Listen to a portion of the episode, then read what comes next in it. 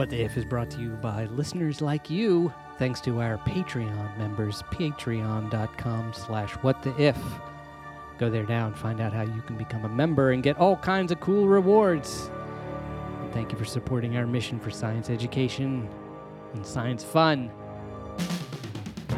Welcome to what the if.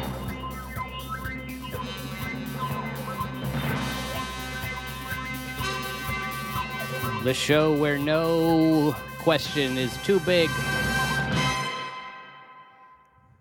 or too small. And I, I mean too small, all the way down to the quarks. Nothing is too small for what the if. We take it, we take all comers, as they say. Um, we're gonna get we have an amazing guest this week. I'm super psyched. I'm so psyched for this topic that we're discussing this week, which we'll cut to in one minute.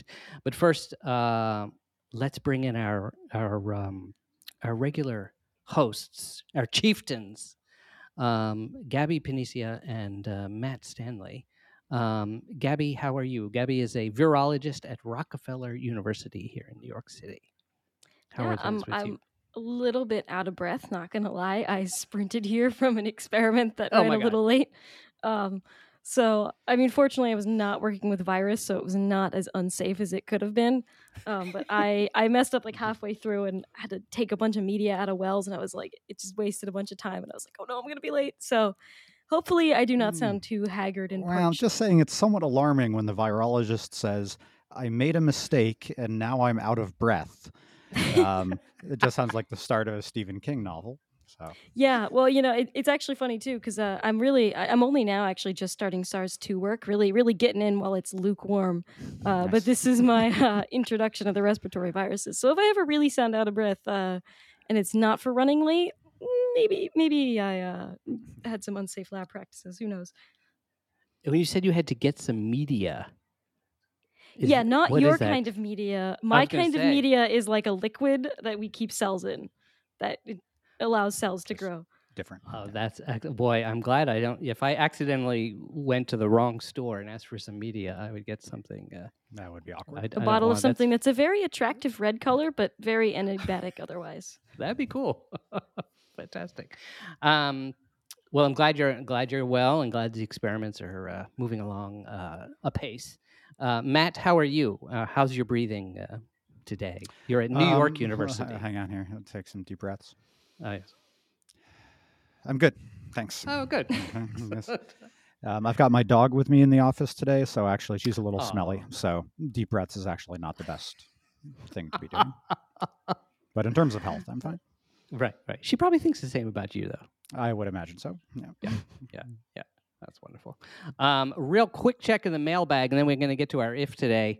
Um, I get to play. Uh, I get to bring in uh, one of my favorite. We have four bands, four music groups here lined up on stage, and I can call upon any one of them at any time. And uh, for this one, I have my favorite. In fact, uh, our guest Nicole, who's coming up in a moment, is from Maryland.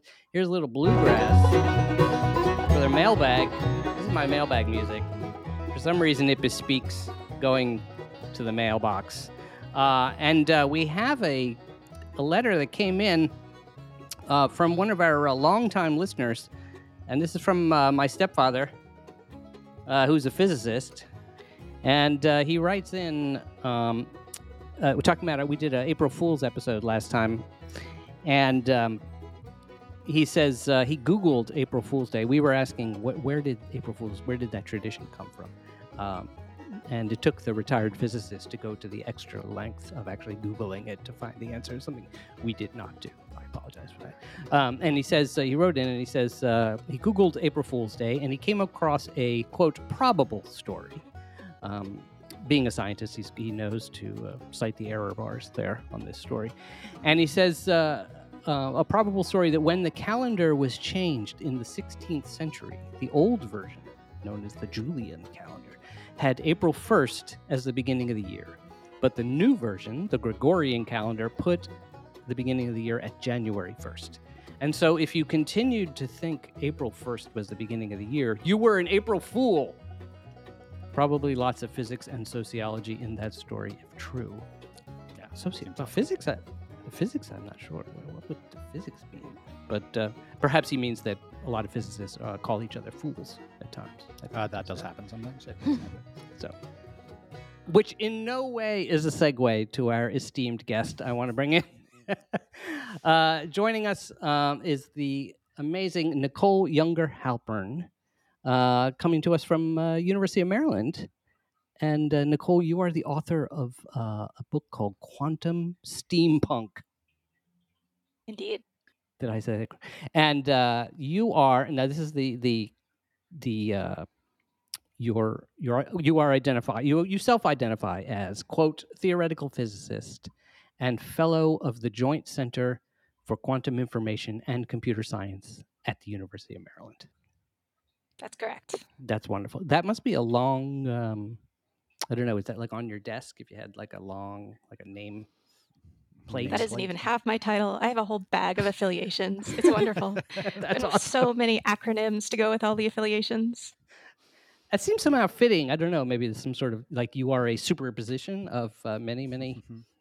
States. Yes, Of I, being? I have sometimes called myself or uh, described my p- position as being a superposition of this and that and the other thing. That's awesome. Exactly. Mhm. That's awesome. Um, and your your book is amazing. And and we're gonna we're gonna jump right in here to the if, and then we'll we'll you know obviously the book itself will come up quite a bit here, I, I imagine. Um, so the book is called Quantum Steampunk, and you have asked, and we're just gonna jump right in. Uh, what the if? oh, it was so good. I was getting really good at the music. And the band is playing, by the way, but nobody Mhm. can hear them because I forgot to lift the cone of silence. Uh, Over well, them. that'll happen. So, yeah. also known as the volume knob. And so, let's try that again. Sorry, guys. I'll, you'll get paid twice, of course, as always. What the if? The Victorians, oh, those fine people, had become proficient in quantum science and used quantum science in their technology. Soak that in. The Victorians, and Matt will help us uh, imagine how those people dressed, for instance, and smelled. Uh, what if they became proficient in quantum science? The mind reels. Um, so Nicole, Maybe a little background would be useful. yeah, about absolutely. Why don't you Steampunk and tell us? Yeah. Sure, and, and Mhm. quantum technologies. So um, there are a number of important technological and intellectual revolutions that have happened over the past few centuries. One of the most important was the Industrial Revolution, around the turn of the 17th or uh, turn of the century to the 1700s. The steam engine was invented or reinvented. It had been used a little bit across history, but not very much. And for the first time, it was being used in factories and on a large scale. So the world industrialized, changed totally, socially, economically, politically, and so on. And the Victorians uh, came around right at the tail of the Industrial Revolution. Um, there are two other revolutions that are particularly important to my work, as I'm a quantum physicist. They're called the first and the second quantum revolutions. The first quantum revolution happened around the 1920s and the 1930s. It's called the passive quantum revolution because this is when scientists were just discovering quantum physics, soaking it in, trying to make sense of it, and trying to figure out what is quantum physics. Nowadays, we're in the midst of the second quantum revolution or the active quantum revolution. Because now we have a pretty good handle on how quantum physics works, and now we're using it in order to enhance technologies, to process information in ways impossible for classical systems, for our laptops, even for today's supercomputers. People are building quantum computers, quantum cryptographic systems, quantum communication networks, quantum sensors.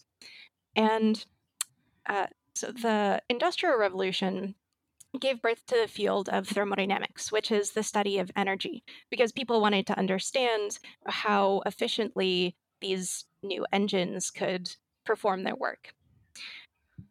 But thermodynamics was developed to describe steam engines, which are very large, everyday type systems. And the systems that we're dealing with now in cutting edge science, quantum systems, are extremely different. So we have to re envision the theory of thermodynamics for the 21st century. We need to ask what do quantum engines look like and how well could they operate? Mm.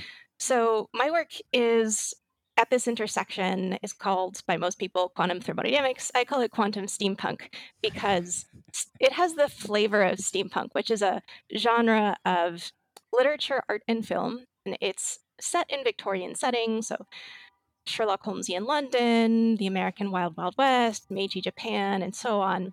But it features futuristic technologies like time machines and flying ships. So my colleagues and I work at a very similar intersection. We have the thermodynamics of the Victorian era, and we're putting it together with the um, quantum science and technologies that are cutting edge science and actually partially futuristic science that are still being built. So I call this area quantum steampunk, and I am curious about what the world would be like if the um, the first and the last revolutions, so the uh, were closer together. So what if the Victorians who had just experienced the Industrial Revolution underwent the second quantum revolution. Yeah, and how much, how many years would or would we be speeding things up? So, in other words, like what decades are we talking about with the Victorians, and what decades are we talking about where they discover what quantum mechanics seems to get understood? Yeah, I believe the Victorian era was 1837 to 1901. Mm. And quantum theory, so the very beginnings of quantum theory started to be realized around the turn of the um, century, or around the turn of the 20th century. But quantum theory was really formalized in the 1920s and 1930s. And the second quantum revolution began kicking off in the 1990s, and we're really in the midst of it right now. Wow. Wow. So it's amazing, actually, that really, just at least as far as the beginnings of quantum mechanics go, we're only talking maybe a generation separating the Victorians from from that entering um, entering physics. Um, Interestingly, there there's a little bit of overlap. For instance, huh. uh, James Clerk Maxwell, um, or th- there were some people who who sort of belonged to both sides, and um, thermodynamics, the um, study of energy that was developed in part during the Victorian era, it's even involved wrestling with the idea of atomism. The thermodynamics describes materials in terms of large scale properties like temperature and volume and pressure, which characterize the entire material. And thermodynamicists, some of the thermodynamicists were saying, hey, we have this really accurate theory. All we need to do is describe these really big properties. Why are you thinking about these eensy weensy particles that we can't even see? I, we're doing very well with stuff we can see. What you're doing is kind of unscientific. Fortunately, the atomists ended up winning out. so, Gabby, um, if you you could represent the um, the part of us uh, of which I am also a member, sort of the audience, sort of coming at this a little bit from the outside. Um, so, what questions do you have? To, what, what's a question you have to sort of help us get this thought experiment going that we can keep everybody on board? with. Yeah. Uh, so I kind of just want to establish what you mean by quantum. So we hear quantum physics, and I'm assuming this is sort of the part of physics where things can be in multiple states at once. Um, but I know that's also the part of physics that gets really wonky. Um, so how is this? You know, how are you making things that are working using quantum physics principles, and also just like maybe like a general overview of like what quantum physics is, which I realize is probably a huge question quantum physics is where things go wonky is a pretty good description.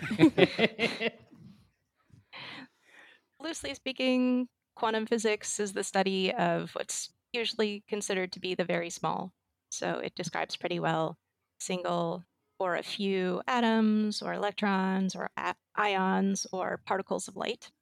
And these systems can behave in ways impossible for everyday systems like uh, books and microphones and human beings, which we call classical. So quantum physics is non classical. And classical physics can be described very well by the physics of Isaac Newton and his followers, and the theory of electromagnetism that was developed um, also during the Victorian era uh, when I shouldn't actually have mentioned Maxwell earlier. I meant that he was more in the electromagnetic side. Um, and so, so, what are some of these strange behaviors? you've alluded to superpositions. So those are often associated with quantum physics. And um, very loosely speaking, in a cartoon sort of a sense, um, you could perhaps think of a particle that's in a superposition of different locations as, um, in some sense, acting as though it were in multiple positions at the same time. Uh, wonky quantum behavior that is used a lot in quantum technologies is entanglement. And entanglement is a relationship that quantum particles can share and classical particles can't. If quantum particles are entangled, then loosely speaking, they're really strongly correlated. Um, there are different levels you can explain entanglement at. Um, one cartoon picture that's often given is suppose that uh, each of Gabby and I has a particle and, say, two electrons. And we bring our electrons together, we can perform some operation on them that creates entanglement between them. And then we can take the particles as far apart as we please. You can stay in New York, I can go to Maryland.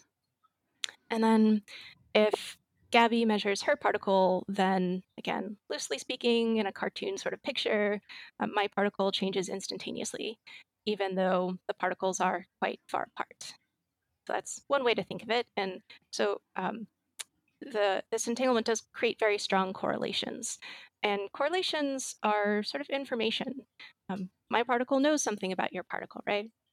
And um, some important tasks that we want to perform involve processing information, like computing and communicating and securing information cryptographically.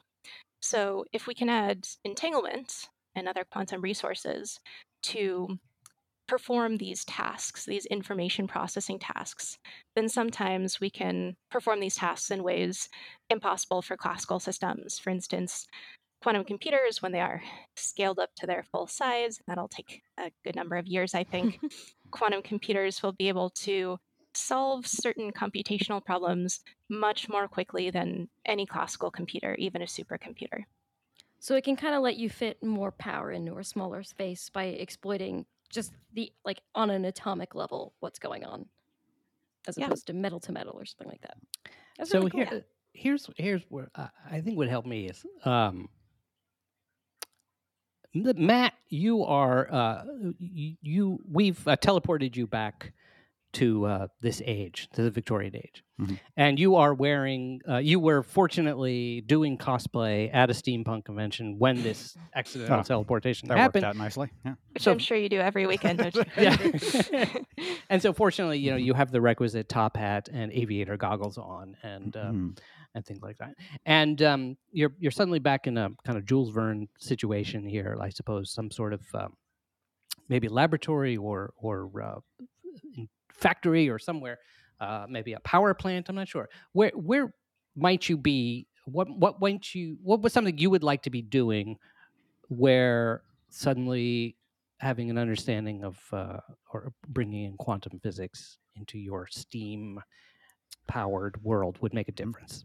Well, that's a good question because you got to pick carefully. So, like if we just go to a place where they happen to have a steam engine running, um, that's not going to help much of anything. Um, no one's going Right. to be very impressed with what I have to say.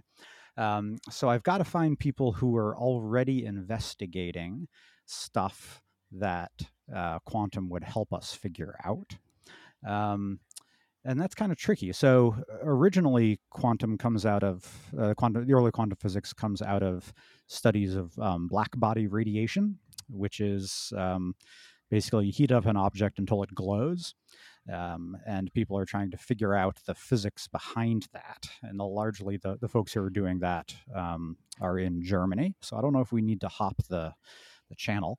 Um, Nicole, do you think there's people doing Maxwellian electromagnetism that we could have a conversation with, or are they not far enough along? Yeah, I think they would, um, eh, under the assumption that we're the the world is ready for quantum theory. I think that they would be interested in hearing from you about how, as they're describing light and electromagnetic radiation with just waves, you can also clue them into how it has a particle-like nature and how to, describe that with uh, quantum field theory.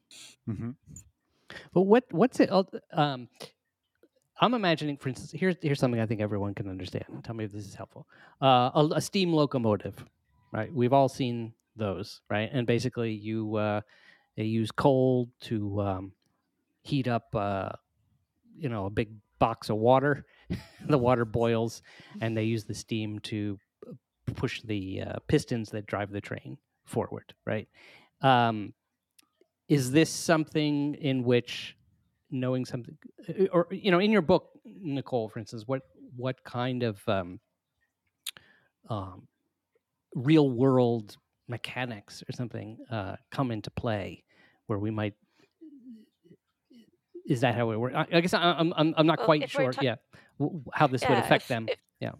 if we want to talk about engines, we can certainly talk about quantum engines. Uh-huh. And the Mm. quantum engines that we quantum thermodynamicists have devised so far are not quite at the level of being able to push a, an everyday sized locomotive, but they do exhibit some cool effects.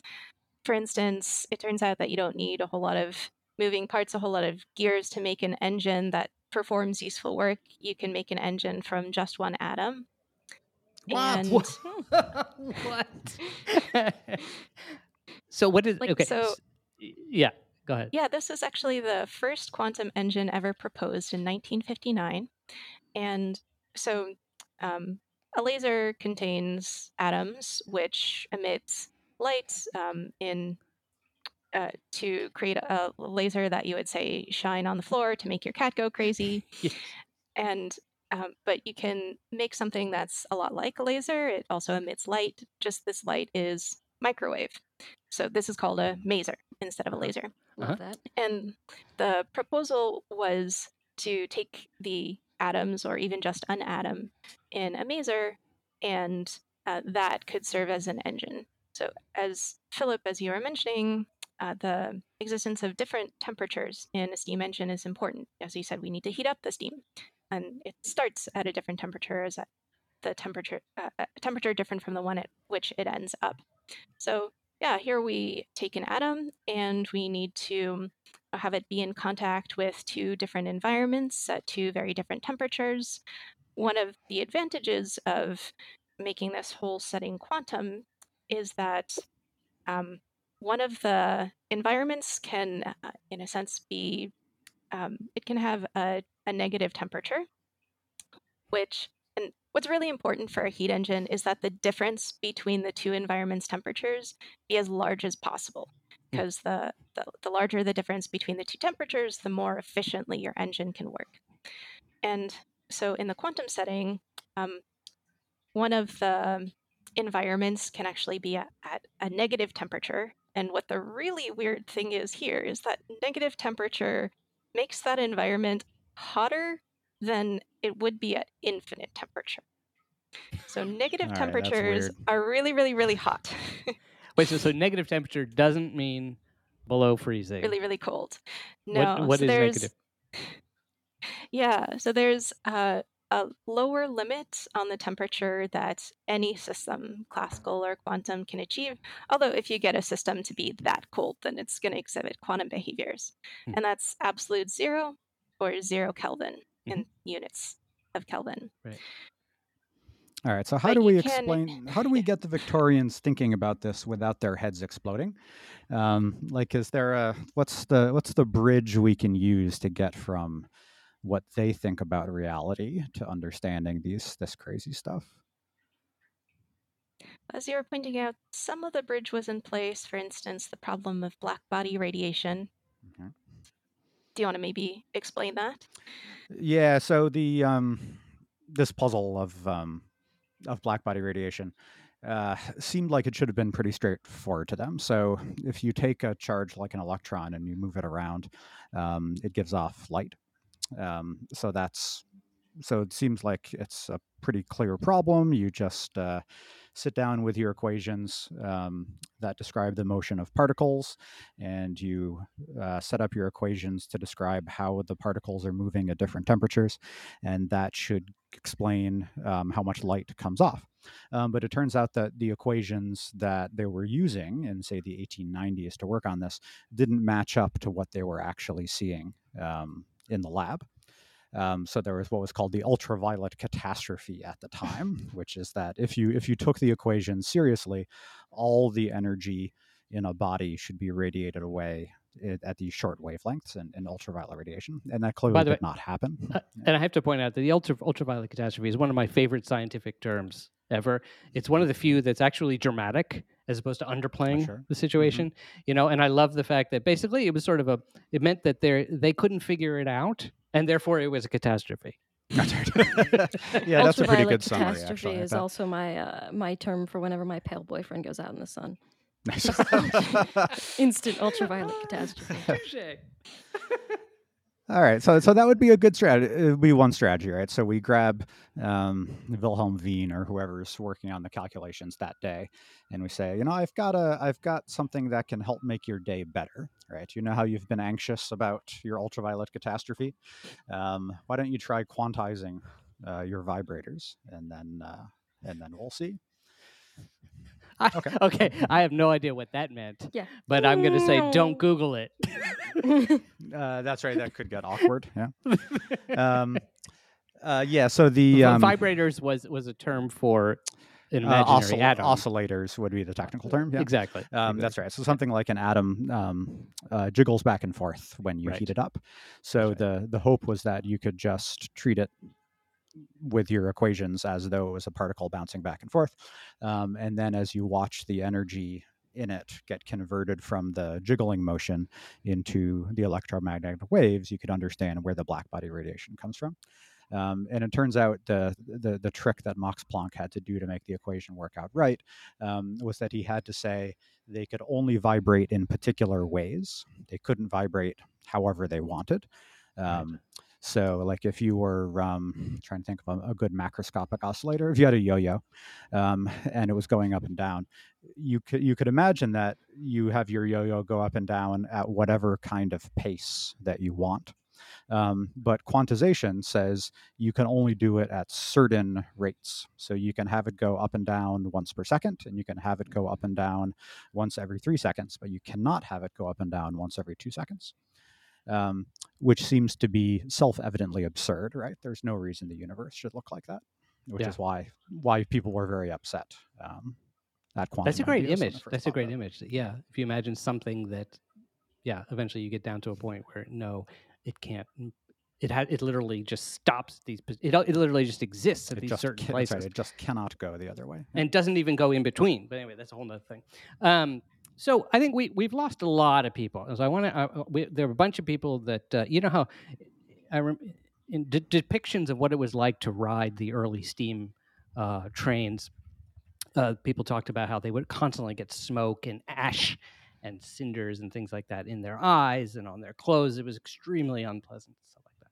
And I think a, a lot of our uh, we're about to lose a bunch of people. So in the in the book, uh, Nicole, I'm curious. Do you uh, are there things they the Victorians would end up being able to build from the thing, or are you, are you more concerned with their understanding of things that would eventually lead them to electronics, for instance? Like it, you, what I loved is you were talking about the quantum engine, uh, and I'm wondering, like, is that something? What if we scaled that up to a locomotive or something like that? Is that how? how what paths do you kind of pursue in imagining this clash of Victorians and quantum mechanics.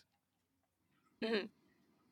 Yeah, I think that it would make sense to imagine that the Victorians first would have had the passive quantum revolution. So first they would understand how does quantum physics work, and then later they would be able to apply that understanding, undergo the active quantum revolution to build quantum technologies. So I think that there could be a lot of implications. For instance, um, when we're using the internet, then we see URLs that begin HTTPS, and the S indicates that the connection between um, your computer and a server is secure. And I, I suspect that that HTTPS might be an HTTPQ if uh, there were Interesting. Uh, quantum technologies available and if they had been available for a long time, for instance, since the Victorian era, is something, as I mentioned, that if we have quantum devices, then we can process information in ways impossible for everyday technologies. And one aspect of processing information involves hacking or breaking encryptions. So there's, um, if you purchase some merchandise online, say through Amazon, then your credit card information is secured with some common cryptographic protocol. But if there were quantum computers around, and, and as far as we know, to the best of our computer science knowledge, classical computers could not break this encryption in any half reasonable amount of time. But quantum computers would be able to break it pretty quickly. So I think that um, by the time we reached the 21st century from the quantum Victorian era, there would be post quantum cryptography that is resistant to quantum computers that would be already in place so that every time you made a purchase from quantum Amazon that would arrive on a quantum drone, then you would be sending your credit card information securely via an HTTPQ protocol. Whoa. Now, so, So if we're And back, in this case, of course, of course, what you would order from Amazon would be your top hat and waistcoat and so on. right, and I was going to say the computer that I'm using, if in the Victorian age, I'm just using a Babbage machine or something, aren't I? Just like some sort of. Yeah, Uh, I mean, and that features in a lot of steampunk work. Mhm. yeah. That's So, right. um, are you? wh- Do you? What What do you? What's the most compelling? Like, what's the part of your your blending of these two things that really just leaps out at you as like the most compelling and amazing or bizarre kind of thing? Um, Well, I could say something about bizarre, and I think that Matt would have fun with this. I think that if the Victorians really understood quantum theory, then Albert Einstein might never have gotten a Nobel Prize. Oh, that would be a Mm. bummer. Yeah. dastardly. and and I think that would Wait. totally change our culture potentially. You mean because he would have been we- scooped, or somebody would have gotten it before Way him? scooped. Mhm. Yeah. Yeah, so a lot of people know Einstein for his theory of relativity, first the special version and then the general version. And in a minute, I'll give this up to Matt because I'm sure he has plenty to say.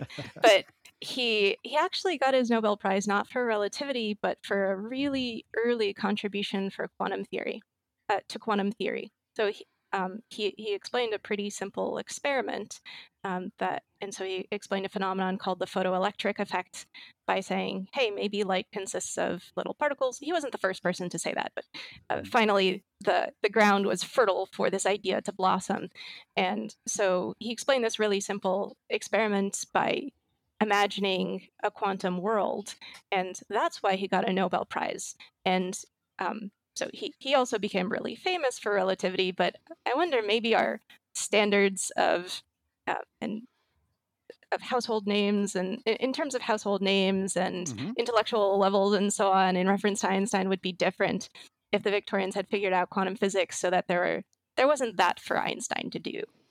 Yeah, that's right. That's great. So I love that. I love that image. Um, yeah, so we t- sometimes talk about Einstein's miracle year when he does all sorts of super important scientific work, and, and one of one of those papers is special relativity, and one of them is explaining this uh, this this weird thing, the photoelectric effect, um, uh, which is kind of the first. I don't know, meaningful quantum calculation or something like that, uh, application of the quantum idea to um, uh, to understanding something macroscopic like that. Uh, yeah, so then Einstein, 1905. Um, uh, that's actually his work on quantum that gets most of his attention. We remember relativity, and he's excited about relativity. Um, but nobody's going to give him that sweet job at the University of Zurich um, for relativity. Uh, it's it's the quantum stuff that gets everybody excited. Um, yeah, so I think totally reasonable to say Einstein remains an obscure patent clerk. Um, and it's also uh, you know the in in the real world our world um, quantum physics really grows out of um, germany and central europe uh, as a whole. Um, but if the victorians have figured it out then the center of gravity for that is most certainly in the anglo-american world. Um, uh, so the, the I don't know if that means the British Empire lasts a few more generations too, if they're way ahead technologically. um, but but if what, what's funny here is what we're doing is we're sort of you're leapfrogging over actually the way history actually played out, right? And so what what strikes me is kind of amazing here is what you're talking about is some sort of incredible revolution in thought or understanding happens at a time where they don't have the equipment yet to actually explore it. Is that uh, the, way? No, that's so, yeah. Go ahead. Yeah, so the, the Victorians, of course, didn't actually discover quantum theory. Right. Um, but as we've discussed, some of the underpinnings were there, and this this experiment that Einstein explained to get his Nobel Prize that was a pretty simple experiment. So um, we could imagine that quantum theory was discovered just a few decades earlier. And how would so so suppose if if the quantum suppose a, a book I don't know for some reason one of one of Richard Feynman's lectures or something in print form dropped into um, uh, uh, into the Victorian age, and somebody picked it up and read it, right?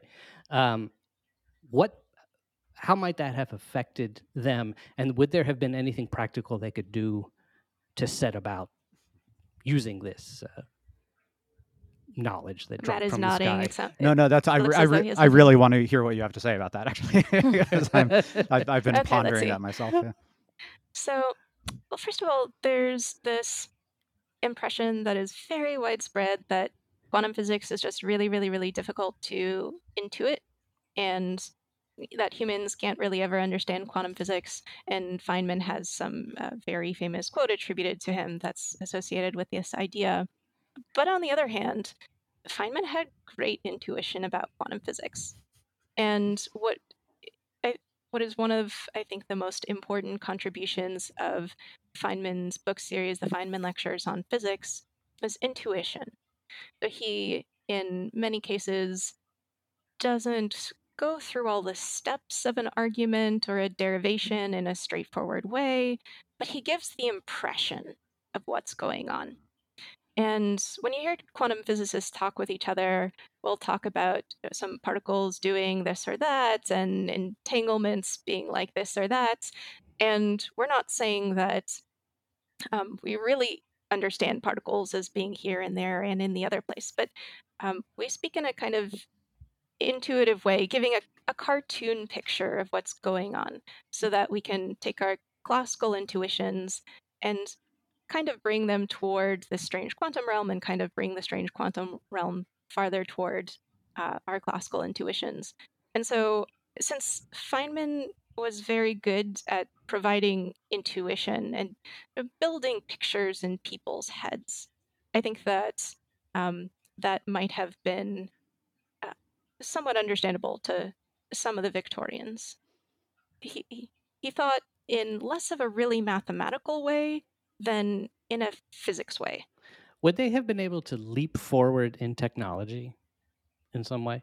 I guess I, I'm I'm admittedly stuck a little bit at the wanting to see what exactly happens. What do people do? So sort of more out of the uh, if we step outside the laboratories or even the theoretical physicists' uh, coffee and tea, you know, brainstorming sessions, and we go to down to Paddington Station. Um, and you know enormous magnificent tr- steam engines coming in and coming out and suddenly this knowledge of quantum mechanics dropped into their life.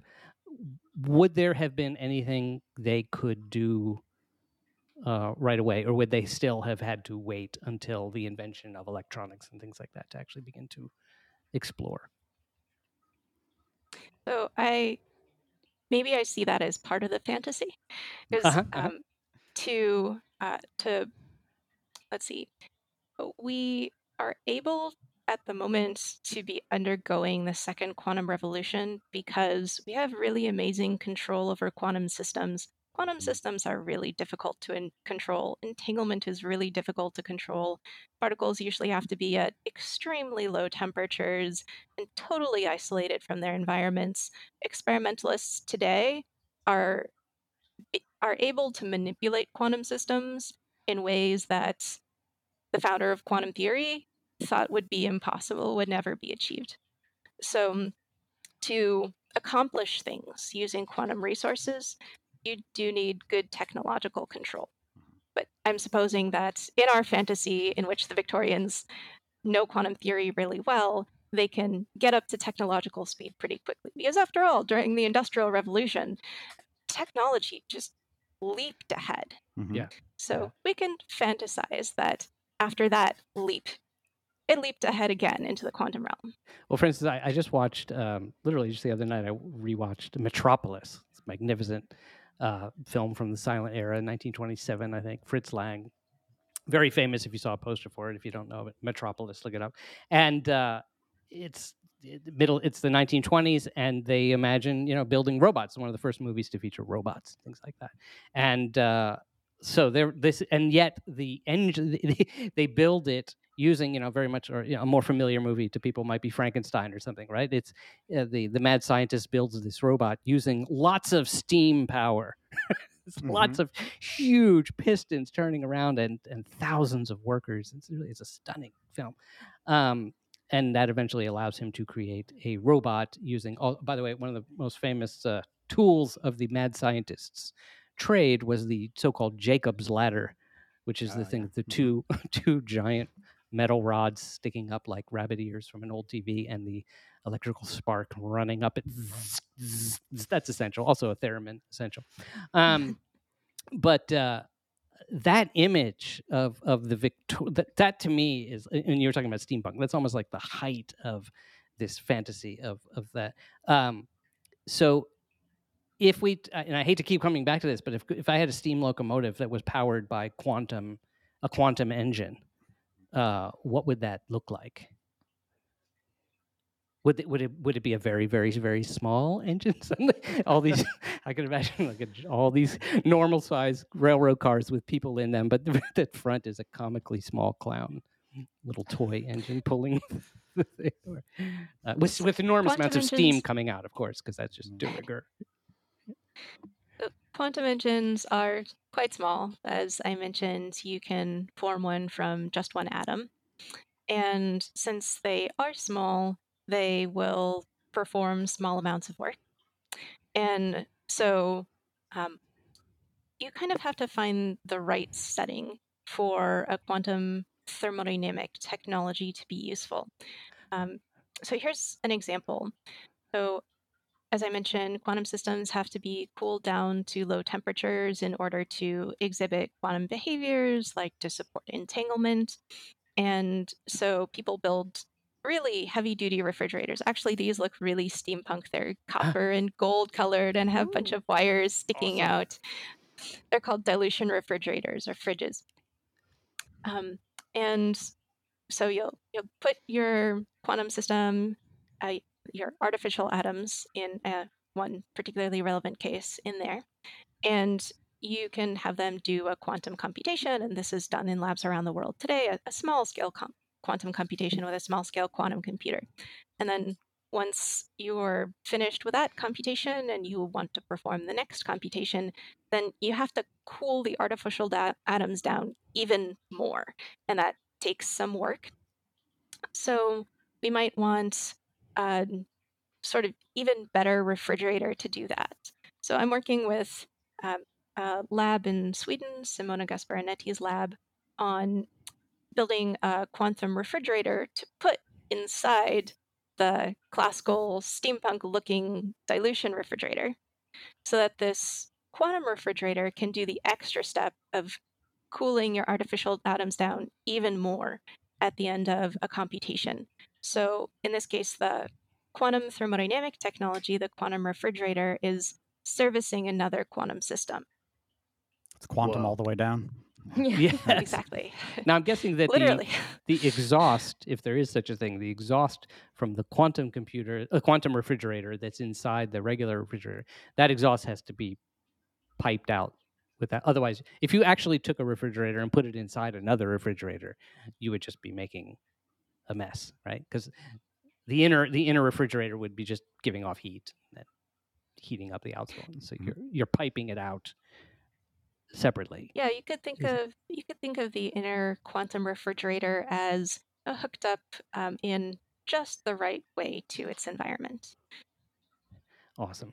Now, Um, I'm Go ahead. I Gabby. just am curious about scale here because you know Victorian steam engines, some of them could be quite large. Um, and with quantum things, you need to move into smaller and smaller scales where they become finer and finer instruments. So if you have a monumental, um, you know, normal thermodynamic refrigerator, um, you know, what is the scale of magnitude of your quantum refrigerator? I'm assuming it's not just like a tiny little cartoon refrigerator that's really small, and you know, you just have two at two atoms inside. Well, it has you know, those is- little liquor, the little liquor, the little tiny liquor Yeah. bottles in it instead of the full size. So, like, how many Yeah, atoms the- is this kind of thing? Yeah. yeah, So yeah. I we actually um, my other theory collaborator, a student of mine, Jose Antonio, and I just saw a picture within the past few days of the quantum refrigerator that our experimental collaborators had built, and it fits on a chip that fits in your hand. Oh, Oh cool. wow. a chip that fits in your hand. But I mean, it's much small.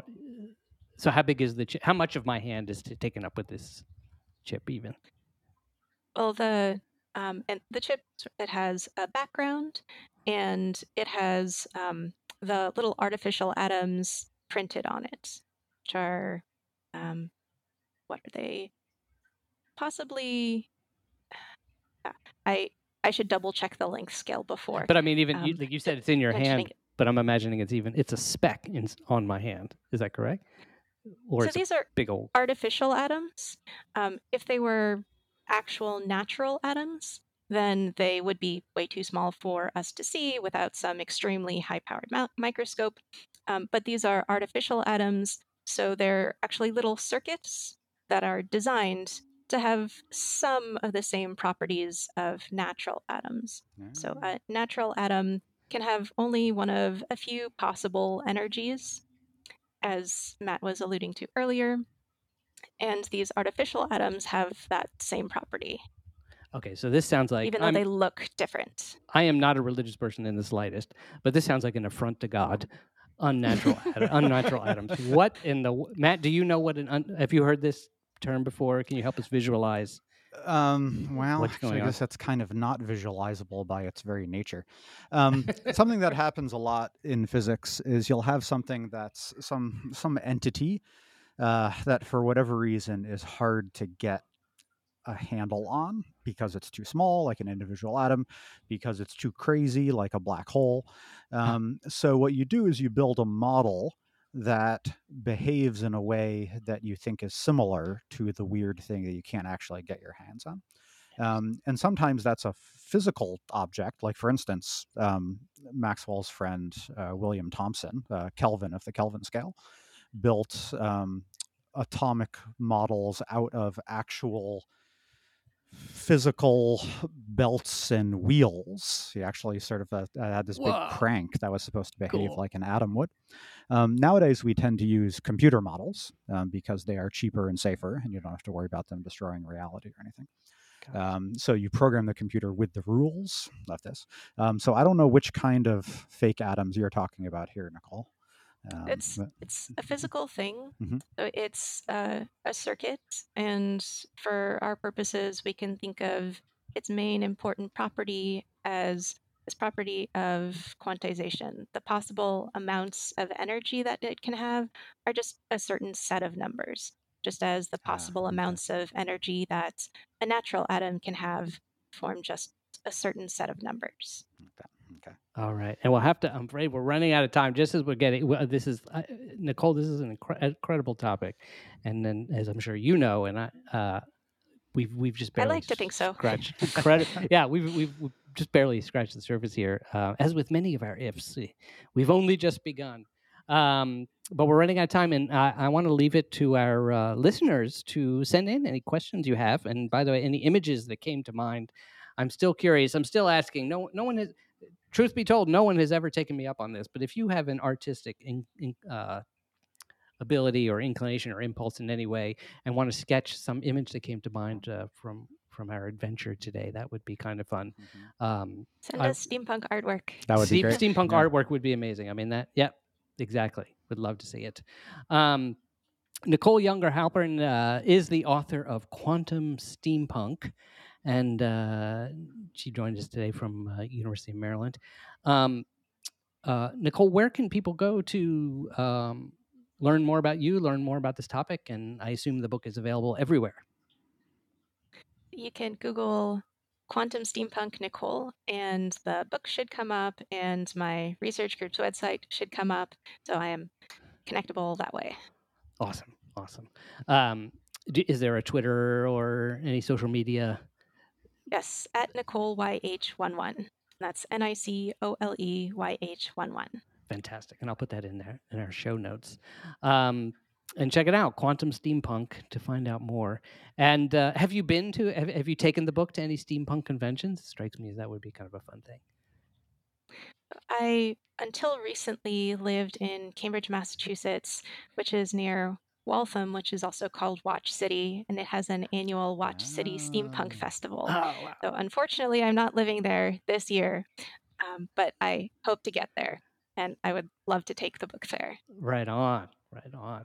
Um, uh, Matt, do you have anything uh, you would like to plug this week? Um, not well. Let's see here on um, on Sunday, uh, April tenth. I'm presenting at the um, uh, American Physics Society um, here in New York. If you want to come by, but I believe it's also going to be live streamed, um, and I think they're letting people attend virtually um, for free. Uh, Oh, which is a which is a big deal because normally it's a very expensive conference. Um, Uh, so d- actually, is there a link? people- Or you got Mm, I'll see if I can conjure one. Yeah, I don't know. Okay. Uh, but the, it's a, the APS. If you search for APS conference April, it should pop up. right, fantastic. All right, are they related to Physics Today? Is that a journal of the? Uh, Physics Today is put out by the um, AIP, the American Institute of Physics, Ah. um, who are who are very good folks. Um, Yes, yes, yes. We get. We have a lot of listeners come through there because uh, they uh, recommended our show to their readers, right. which was a yeah, many wonderful thing. That's right. Yeah, yeah. Uh, Gabby, anything you would like to plug? Nope, I am still unplugged. Alas. Nothing and uh, if you were to um, suddenly appear in steampunk form, what would what uh, what kind of outfit would you don? Um, well, obviously, I'm hoping I have a band shirt for Ultraviolet Catastrophe, um, bar none. I know that's a little uh, anachronistic, um, but of course, that has to pair with um, the ridiculous skirts, um, I think. And then I need to have some sort of wrist device because I think that's bar none. Yeah, um, the barrier of entry for any steampunk person. yeah, yeah, absolutely. I I've seen some incredible. Yeah, they also in New York we have a number of events where, where steampunk uh, cosplay is done. And uh, it's astounding what people build. One of my favorite things that people will use is uh, the little cartridges from uh, that you the the little carbon dioxide cartridges you use in like in a soda machine or something like that. Yes. you know, strap a ton of those onto them, and uh, it's fantastic. So, and of course, the aviator goggles. That's de rigueur. Of course, yeah. That's that's the most thing. Um, so, thank you, Nicole. Thank you so much for bringing uh, bringing your incredible vision to us today. And uh, Thanks thank for having me on the podcast. Oh, it's wonderful. Wonderful to have you. And uh, um, Matt and Gabby, thank you as always. Um, Gabby, could you help uh, set us up? And Nicole, I'm not sure if you're familiar. We have a ritual here at the end uh, of, of each show. And Gabby, could you help uh, Nicole? And maybe you know if you could explain it to if Nicole is in, is a Victorian, a person of the Victorian era.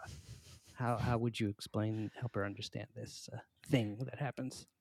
Yeah, you know, so as we have been uh, blasted back into the past uh, because of quantum means or not, um, and we are absolutely tearing our hair out trying to figure out how to explain yes, there are all of these tiny atoms doing insane things. Um, we cannot help but shout the name of the show in unison. What? The- Let's do it one more time because I know we left Nicole behind. I could see All that, right, that all train right. just Sorry. shot out of the station. So, Nicole, if you would now join us in summoning the terror of the many millions of ifs that are suddenly coming our way, um, none of which have any particular position uh, until you touch them. Uh, we scream the name of the show once again. Here we go, everybody together. What?